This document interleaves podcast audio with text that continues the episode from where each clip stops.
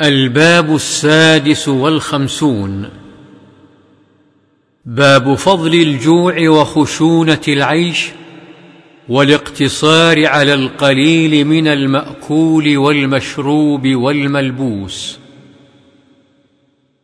وعن عائشة رضي الله عنها قالت ما شبع آل محمد صلى الله عليه وسلم من خبز شعير يومين متتابعين حتى قبض. متفق عليه. وفي رواية ما شبع آل محمد صلى الله عليه وسلم منذ قدم المدينة من طعام البر ثلاث ليال تباعا حتى قبض. وعن عروة عن عائشة رضي الله عنها أنها كانت تقول والله يا ابن أختي إن كنا لننظر إلى الهلال ثم الهلال ثم الهلال ثلاثة أهلة في شهرين وما اوقد في ابيات رسول الله صلى الله عليه وسلم نار قلت يا خاله فما كان يعيشكم؟ قالت الاسودان التمر والماء. الا انه قد كان لرسول الله صلى الله عليه وسلم جيران من الانصار. وكانت لهم منائح.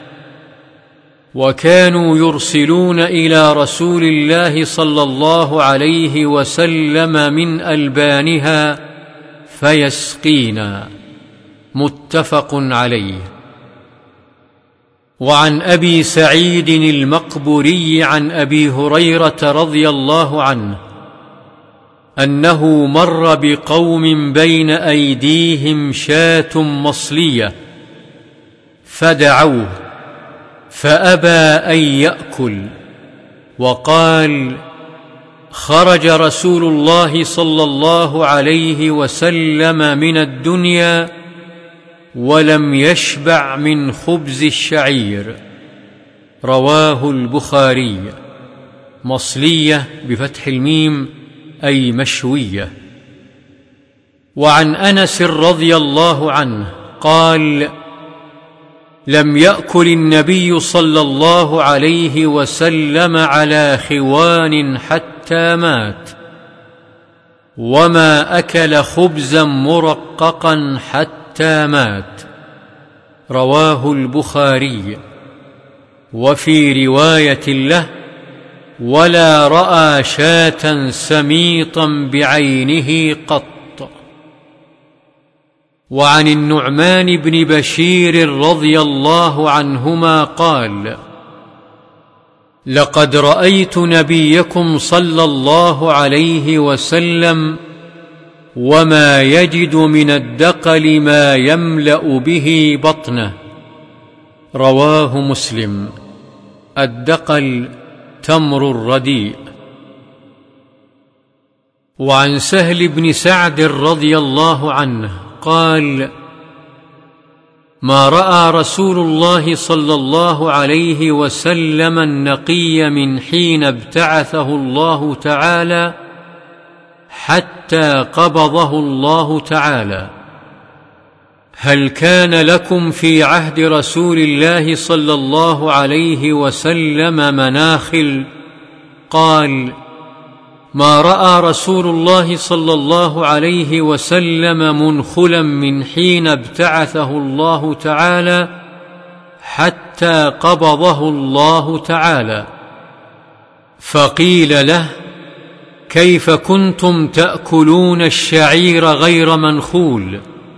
قال كنا نطحنه وننفخه فيطير ما طار وما بقي ثريناه رواه البخاري.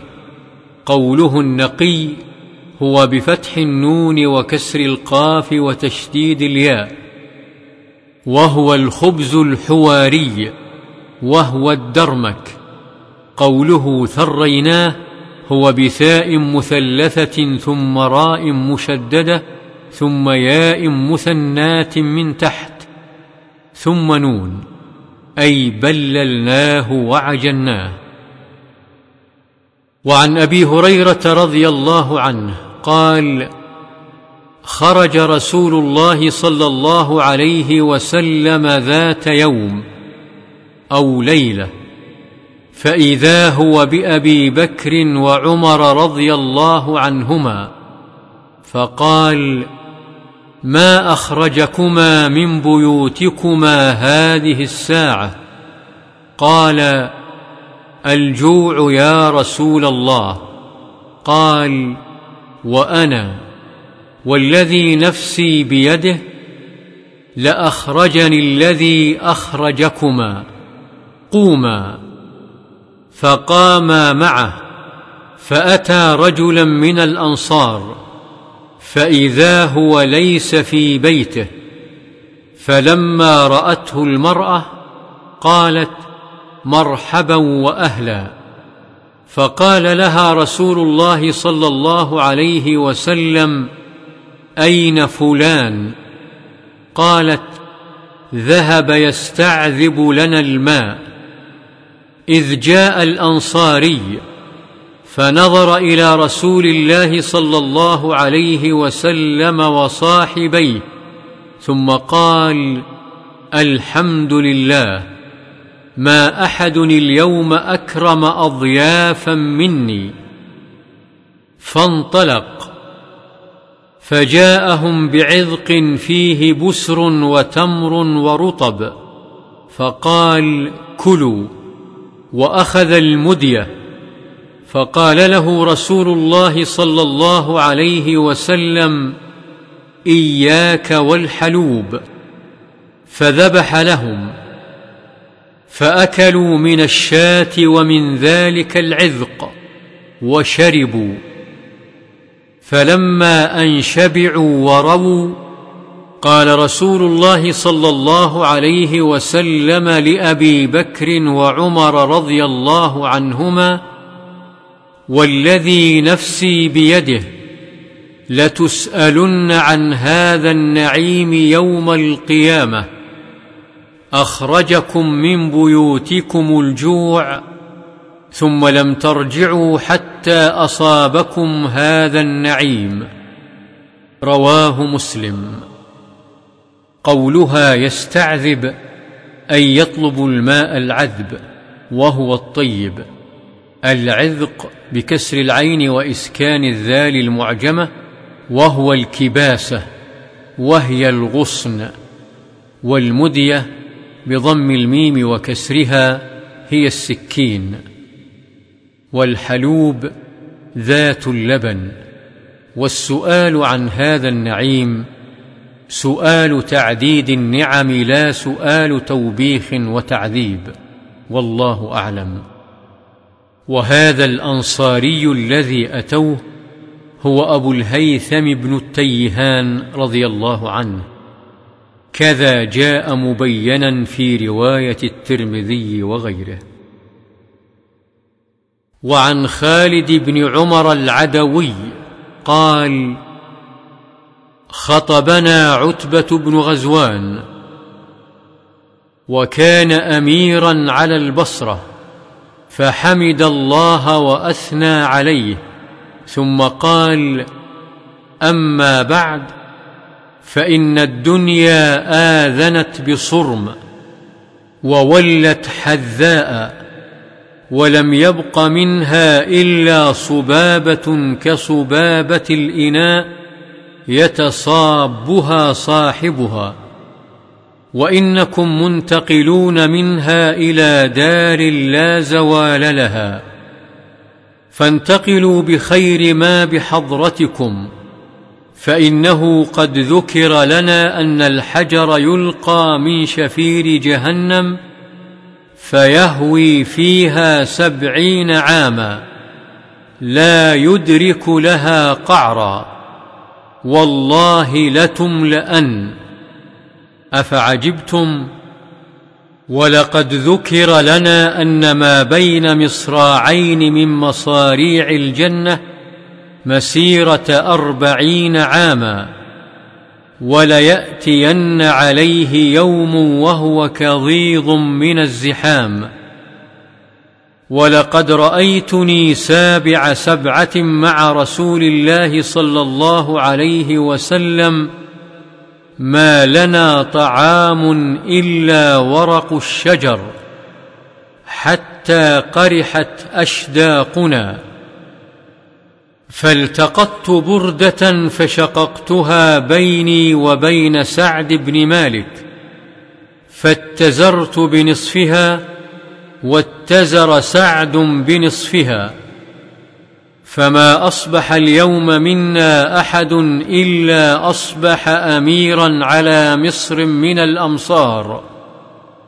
وإني أعوذ بالله أن أكون في نفسي عظيما وعند الله صغيرا. رواه مسلم. قوله آذنت هو بمد الألف أي أعلمت.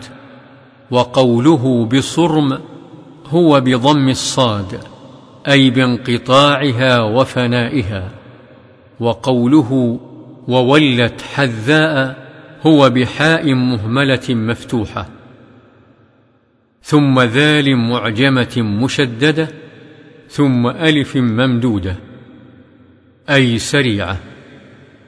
والصبابة بضم الصاد المهملة وهي البقية اليسيرة وقوله يتصابها هو بتشديد الباء أي يجمعها والكظيظ الكثير الممتلئ وقوله قرحت هو بفتح القاف وكسر الراء أي صارت فيها قروح.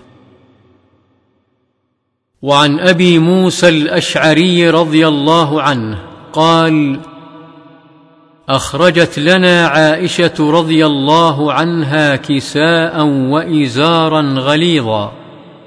قالت قبض رسول الله صلى الله عليه وسلم في هذين. متفق عليه.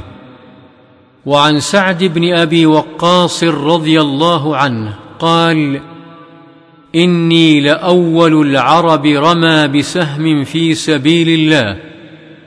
ولقد كنا نغزو مع رسول الله صلى الله عليه وسلم ما لنا طعام إلا ورق الحبلة وهذا السمر حتى إن كان أحدنا ليضع كما تضع الشاة ما له خلط متفق عليه الحبلة بضم الحاء المهملة وإسكان الباء الموحدة وهي والسمر نوعان معروفان من شجر البادية.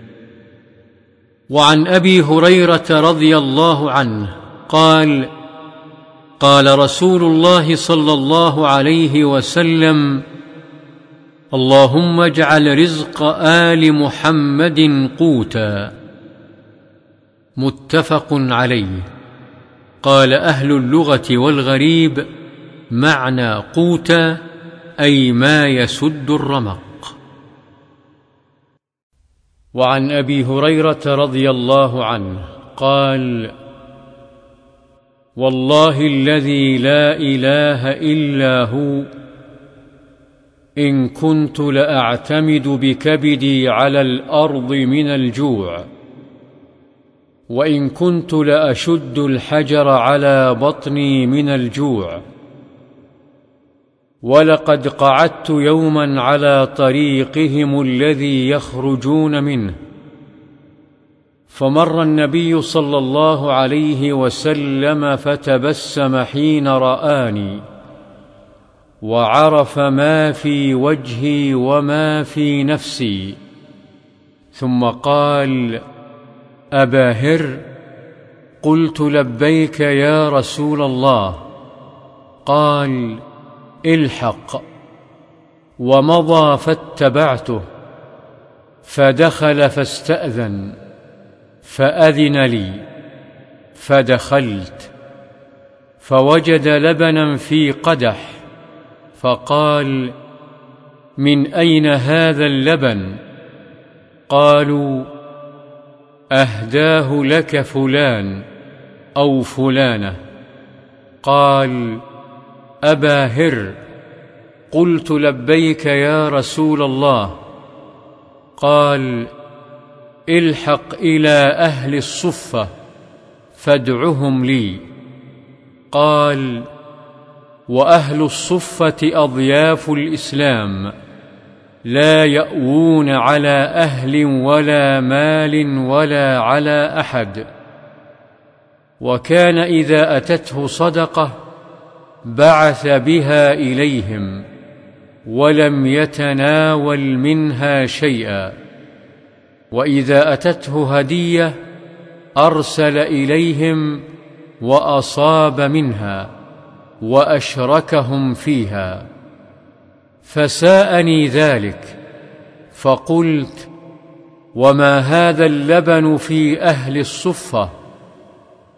كنت أحق أن أصيب من هذا اللبن شربة أتقوى بها فإذا جاءوا أمرني فكنت أنا أعطيهم وما عسى أن يبلغني من هذا اللبن. ولم يكن من طاعة الله وطاعة رسوله صلى الله عليه وسلم بد فأتيتهم فدعوتهم فأقبلوا واستأذنوا فأذن لهم وأخذوا مجالسهم من البيت قال أبا هر قلت لبيك يا رسول الله قال خذ فأعطهم.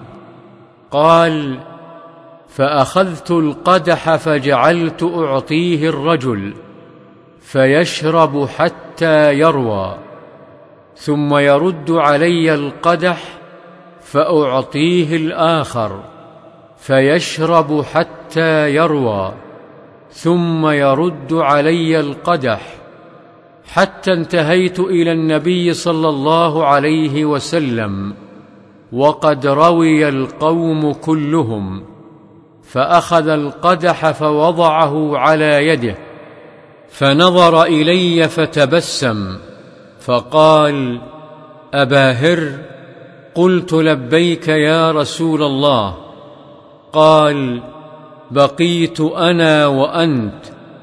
قلت صدقت يا رسول الله. قال اقعد فاشرب. فقعدت فشربت. فقال اشرب. فشربت. فما زال يقول اشرب. حتى قلت لا والذي بعثك بالحق. ما أجد له مسلكا. قال فأرني. فأعطيته القدح فحمد الله تعالى وسمى. وشرب الفضله رواه البخاري. وعن محمد بن سيرين عن أبي هريرة رضي الله عنه قال لقد رأيتني وإني لأخر فيما بين منبر رسول الله صلى الله عليه وسلم إلى حجرة عائشة رضي الله عنها مغشيا علي. فيجيء الجائي فيضع رجله على عنقي ويرى أني مجنون وما بي من جنون وما بي إلا الجوع. رواه البخاري. وعن عائشة رضي الله عنها قالت توفي رسول الله صلى الله عليه وسلم ودرعه مرهونة عند يهودي في ثلاثين صاعا من شعير. متفق عليه. وعن أنس رضي الله عنه قال رهن النبي صلى الله عليه وسلم درعه بشعير. ومشيت إلى النبي صلى الله عليه وسلم بخبز شعير. وإهالة سنخة. ولقد سمعته يقول ما أصبح لآل محمد صاع ولا أمسى وإنهم لتسعة أبيات. رواه البخاري. الإهالة بكسر الهمزة الشحم الذائب والسنخة بالنون والخاء المعجمة وهي المتغيرة.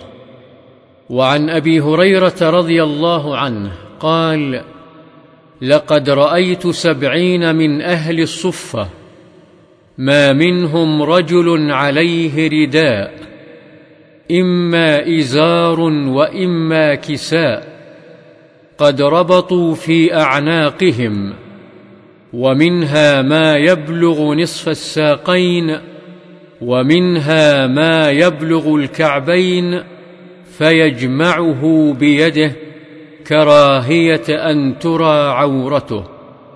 رواه البخاري. وعن عائشة رضي الله عنها قالت كان فراش رسول الله صلى الله عليه وسلم من أدم حشوه ليف. رواه البخاري. وعن ابن عمر رضي الله عنه قال كنا جلوسا مع رسول الله صلى الله عليه وسلم إذ جاء رجل من الأنصار فسلم عليه ثم أدبر الأنصاري فقال رسول الله صلى الله عليه وسلم يا اخا الأنصار كيف أخي سعد بن عبادة؟ فقال صالح. فقال رسول الله صلى الله عليه وسلم من يعوده منكم؟ فقام وقمنا معه ونحن بضعة عشر وما علينا نعال ولا خفاف ولا قلانص ولا قمص. نمشي في تلك السباخ حتى جئناه فاستأخر قومه من حوله حتى دنا رسول الله صلى الله عليه وسلم وأصحابه الذين معه رواه مسلم. وعن عمران بن الحصين رضي الله عنهما عن النبي صلى الله عليه وسلم أنه قال خيركم قرني ثم الذين يلونهم ثم الذين يلونهم. قال عمران فما أدري قال النبي صلى الله عليه وسلم مرتين أو ثلاثا ثم يكون بعدهم قوم. يشهدون ولا يستشهدون ويخونون ولا يؤتمنون وينذرون ولا يوفون ويظهر فيهم السمن. متفق عليه.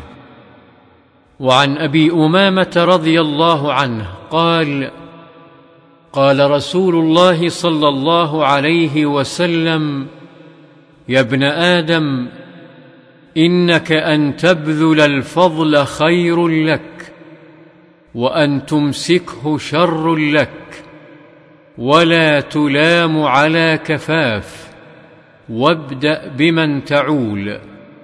رواه الترمذي وقال حديث حسن صحيح.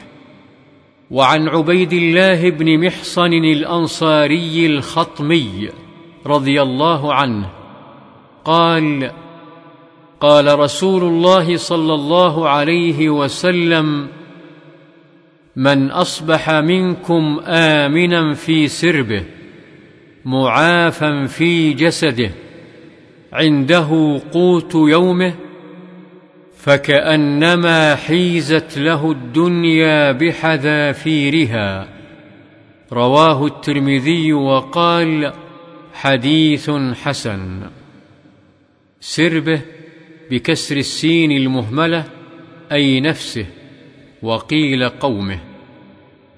وعن عبد الله بن عمرو بن العاص رضي الله عنهما أن رسول الله صلى الله عليه وسلم قال قد أفلح من أسلم وكان رزقه كفافا وقنعه الله بما آتاه.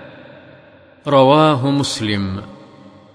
وعن أبي محمد فضالة بن عبيد الأنصاري رضي الله عنه أنه سمع رسول الله صلى الله عليه وسلم يقول طوبى لمن هدي إلى الإسلام وكان عيشه كفافا وقنع رواه الترمذي وقال حديث حسن صحيح.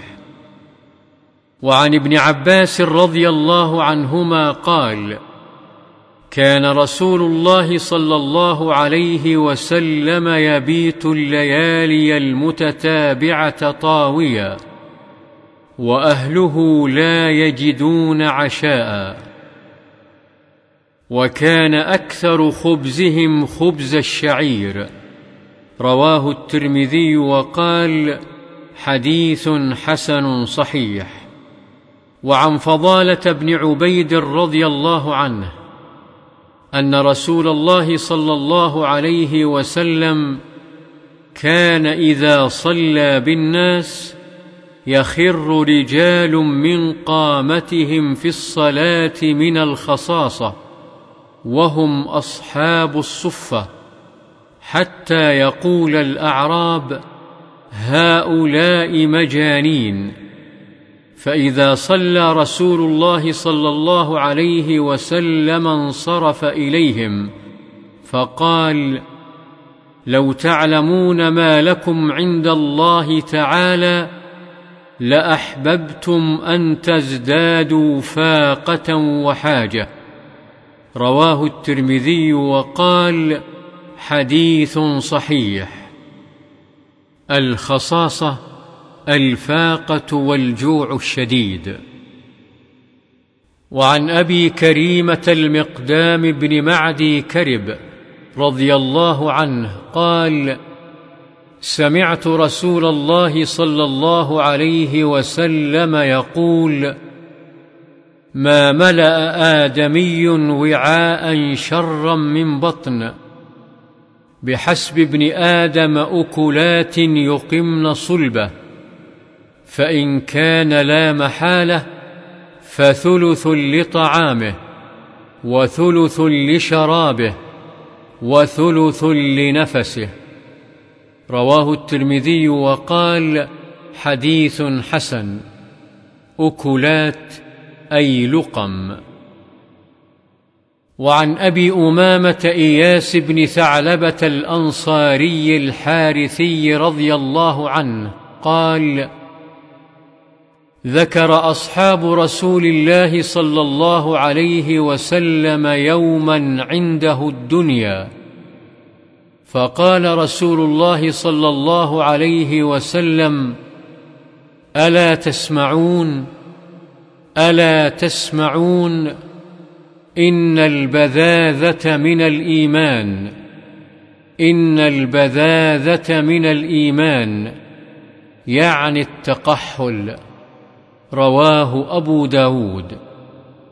البذاذة بالباء الموحدة والذالين المعجمتين وهي رثاثة الهيئة وترك فاخر اللباس.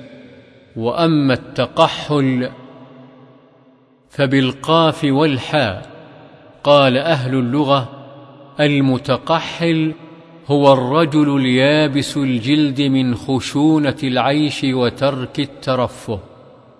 وعن أبي عبد الله جابر بن عبد الله رضي الله عنهما قال بعثنا رسول الله صلى الله عليه وسلم وأمر علينا أبا عبيدة رضي الله عنه نتلقى عيرا لقريش وزودنا جرابا من تمر لم يجد لنا غيره فكان أبو عبيدة يعطينا تمرة تمرة فقيل كيف كنتم تصنعون بها؟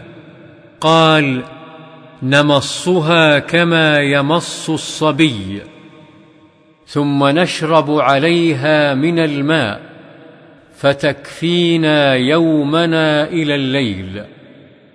وكنا نضرب بعصينا الخبط ثم نبله بالماء فنأكله. قال وانطلقنا على ساحل البحر فرفع لنا على ساحل البحر كهيئة الكثيب الضخم فأتيناه فإذا هي دابة تدعى العنبر. فقال أبو عبيدة ميتة. ثم قال لا بل نحن رسل رسول الله صلى الله عليه وسلم وفي سبيل الله. وقد اضطررتم فكلوا فأقمنا عليه شهرا ونحن ثلاثمائة حتى سمنا ولقد رأيتنا نغترف من وقب عينه بالقلال الدهن ونقطع منه الفدر كالثور أو كقدر الثور. ولقد أخذ منا أبو عبيدة ثلاثة عشر رجلا فأقعدهم في وقب عينه وأخذ ضلعا من أضلاعه فأقامها ثم رحل أعظم بعير معنا فمر من تحتها وتزودنا من لحمه وشائق. فلما قدمنا المدينة أتينا رسول الله صلى الله عليه وسلم فذكرنا ذلك له فقال هو رزق أخرجه الله لكم فهل معكم من لحمه شيء فتطعمون فأرسلنا إلى رسول الله صلى الله عليه وسلم منه فأكله. رواه مسلم. الجراب وعاء من جلد معروف وهو بكسر الجيم وفتحها والكسر أفصح. قوله نمصها بفتح الميم والخبط ورق شجر معروف تأكله الإبل والكثيب التل من الرمل والوقب بفتح الواو وإسكان القاف وبعدها باء موحدة وهو نقرة العين والقلال الجرار والفدر بكسر الفاء وفتح الدال القطع رحل البعير بتخفيف الحاء أي جعل عليه الرحل والوشائق بالشين المعجمة والقاف اللحم الذي اقتطع ليقدد منه والله أعلم. وعن أسماء بنت يزيد رضي الله عنها قالت كان كم قميص رسول الله صلى الله عليه وسلم إلى الرصغ رواه أبو داود والترمذي وقال حديث حسن. وقد ضعف الشيخ الألباني هذا الحديث. الرصغ بالصاد والرسغ بالسين أيضا هو المفصل بين الكف والساعد وعن جابر رضي الله عنه قال إن كنا يوم الخندق نحفر فعرضت كدية شديدة فجاءوا إلى النبي صلى الله عليه وسلم فقالوا هذه كدية عرضت في الخندق فقال أنا نازل. ثم قام وبطنه معصوب بحجر. ولبثنا ثلاثة أيام لا نذوق ذواقا. فأخذ النبي صلى الله عليه وسلم المعول فضرب فعاد كثيبا أهيل أو فعاد كثيبا أهيل أو أهيم. فقلت يا رسول الله ائذن لي إلى البيت. فقلت لامرأتي رأيت بالنبي صلى الله عليه وسلم شيئا ما في ذلك صبر. فعندك شيء؟ فقالت عندي شعير وعناق. فذبحت العناق وطحنت الشعير حتى جعلنا اللحم بالبرمة. ثم جئت النبي صلى الله عليه وسلم والعجين قد انكسر والبرمة بين الأثافي قد كادت تنضج.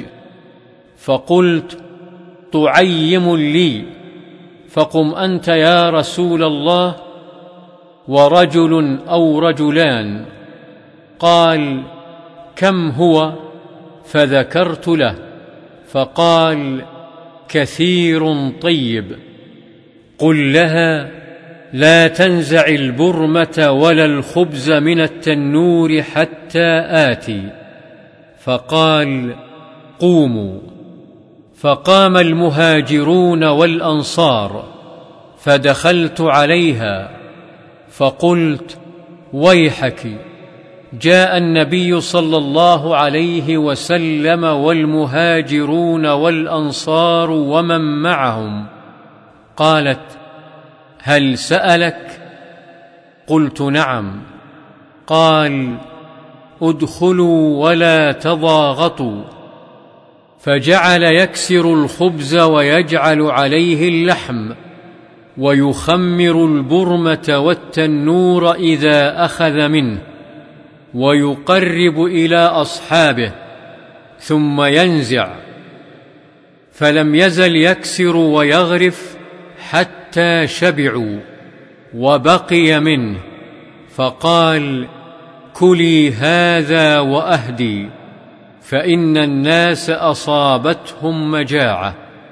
متفق عليه. وفي رواية قال جابر لما حفر الخندق رأيت بالنبي صلى الله عليه وسلم خمصا فانكفأت إلى امرأتي فقلت هل عندك شيء؟ فإني رأيت برسول الله صلى الله عليه وسلم خمصا شديدا فأخرجت إلي جرابا فيه صاع من شعير ولنا بهيمة داج فذبحتها وطحنت الشعير ففرغت إلى فراغي وقطعتها في برمتها. ثم وليت إلى رسول الله صلى الله عليه وسلم فقالت لا تفضحني برسول الله صلى الله عليه وسلم وبمن معه.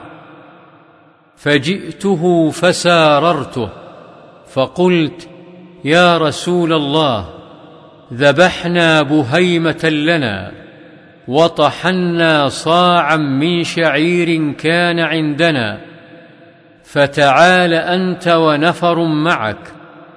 فصاح رسول الله صلى الله عليه وسلم فقال يا أهل الخندق إن جابرا قد صنع سورا فحي هلا بكم. فقال رسول الله صلى الله عليه وسلم لا تنزلن برمتكم ولا تخبزن عجينكم حتى أجيء فجئت وجاء رسول الله صلى الله عليه وسلم يقدم الناس حتى جئت امرأتي فقالت بك وبك. فقلت قد فعلت الذي قلت. فأخرجت له عجينا فبسق فيه وبارك ثم عمد إلى برمتنا فبصق وبارك ثم قال ادعي خابزة فلتخبز معك واقدحي من برمتكم ولا تنزلوها وهم ألف فأقسم بالله لقد أكلوا حتى تركوه وانحرفوا وإن برمتنا لتغط كما هي وإن عجيننا ليخبز كما هو. قوله عرضت كدية بضم الكاف وإسكان الدال وبالياء المثناه تحت وهي قطعة غليظة صلبة من الأرض لا يعمل فيها الفأس والكثيب أصله تل الرمل والمراد هنا صارت ترابا ناعما وهو معنى أهيل والأثافي الأحجار التي يكون عليها القدر وتضاغطوا تزاحموا والمجاعة الجوع وهو بفتح الميم والخمص بفتح الخاء المعجمة والميم الجوع.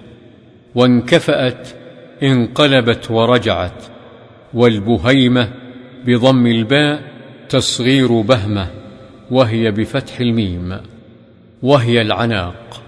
بفتح العين. والداجن هي التي ألفت البيت. والسؤر الطعام الذي يدعى الناس إليه وهو بالفارسية. وحي هلا أي تعالوا. وقولها بك وبك أي خاصمته وسبته لأنها اعتقدت أن الذي عندها لا يكفيهم فاستحيت وخفي عليها ما أكرم الله سبحانه وتعالى به نبيه صلى الله عليه وسلم من هذه المعجزة الظاهرة والآية الباهرة. بسق أي بصق ويقال أيضا بزق ثلاث لغات وعمد بفتح الميم قصد. واقدحي أي اغرفي والمقدحة المغرفة. وتغط أي لغليانها صوت والله أعلم. وعن أنس رضي الله عنه قال قال أبو طلحة لأم سليم قد سمعت صوت رسول الله صلى الله عليه وسلم ضعيفا أعرف فيه الجوع فهل عندك من شيء؟ فقالت نعم. فأخرجت أقراصا من شعير ثم أخذت خمارا لها فلفت الخبز ببعضه ثم دسته تحت ثوبي وردتني ببعضه ثم أرسلتني إلى رسول الله صلى الله عليه وسلم فذهبت به. فوجدت رسول الله صلى الله عليه وسلم جالسا في المسجد ومعه الناس فقمت عليهم. فقال لي رسول الله صلى الله عليه وسلم أرسلك أبو طلحة؟ فقلت نعم. فقال ألي طعام؟ فقلت نعم. فقال رسول الله صلى الله عليه وسلم قوموا فانطلقوا وانطلقت بين أيديهم حتى جئت أبا طلحة فأخبرته فقال أبو طلحة يا أم سليم قد جاء رسول الله صلى الله عليه وسلم بالناس وليس عندنا ما نطعمهم فقالت الله ورسوله أعلم. فانطلق أبو طلحة حتى لقي رسول الله صلى الله عليه وسلم. فأقبل رسول الله صلى الله عليه وسلم معه حتى دخلا فقال رسول الله صلى الله عليه وسلم هلمي ما عندك يا أم سليم. فأتت بذلك الخبز فأمر به رسول الله صلى الله عليه وسلم ففت وعصرت عليه أم سليم عكة فآدمته. ثم قال فيه رسول الله صلى الله عليه وسلم ما شاء الله أن يقول. ثم قال ائذن لعشرة فأذن لهم. فأكلوا حتى شبعوا ثم خرجوا. ثم قال ائذن لعشرة. فأذن لهم فأكلوا حتى شبعوا ثم خرجوا. ثم قال ائذن لعشرة. فأذن لهم حتى أكل القوم كلهم وشبعوا.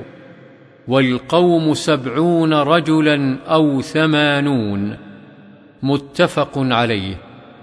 وفي رواية فما زال يدخل عشرة ويخرج عشرة حتى لم يبق منهم أحد إلا دخل فأكل حتى شبع ثم هيأها فإذا هي مثلها حين أكلوا منها. وفي رواية فأكلوا عشرة عشرة. حتى فعل ذلك بثمانين رجلا. ثم أكل النبي صلى الله عليه وسلم بعد ذلك وأهل البيت وتركوا سؤرا. وفي رواية ثم أفضلوا ما بلغوا جيرانهم. وفي رواية عن أنس قال جئت رسول الله صلى الله عليه وسلم يوما. فوجدته جالسا مع أصحابه وقد عصب بطنه بعصابة فقلت لبعض أصحابه لم عصب رسول الله صلى الله عليه وسلم بطنه؟ فقالوا من الجوع. فذهبت إلى أبي طلحة وهو زوج أم سليم بنت ملحان فقلت يا أبتاه قد رأيت رسول الله صلى الله عليه وسلم عصب بطنه بعصابة فسألت بعض أصحابه فقالوا من الجوع فدخل أبو طلحة على أمي فقال هل من شيء؟ قالت نعم عندي كسر من خبز وتمرات. فإن جاءنا رسول الله صلى الله عليه وسلم وحده أشبعناه وإن جاء آخر معه قل عنهم وذكر تمام الحديث.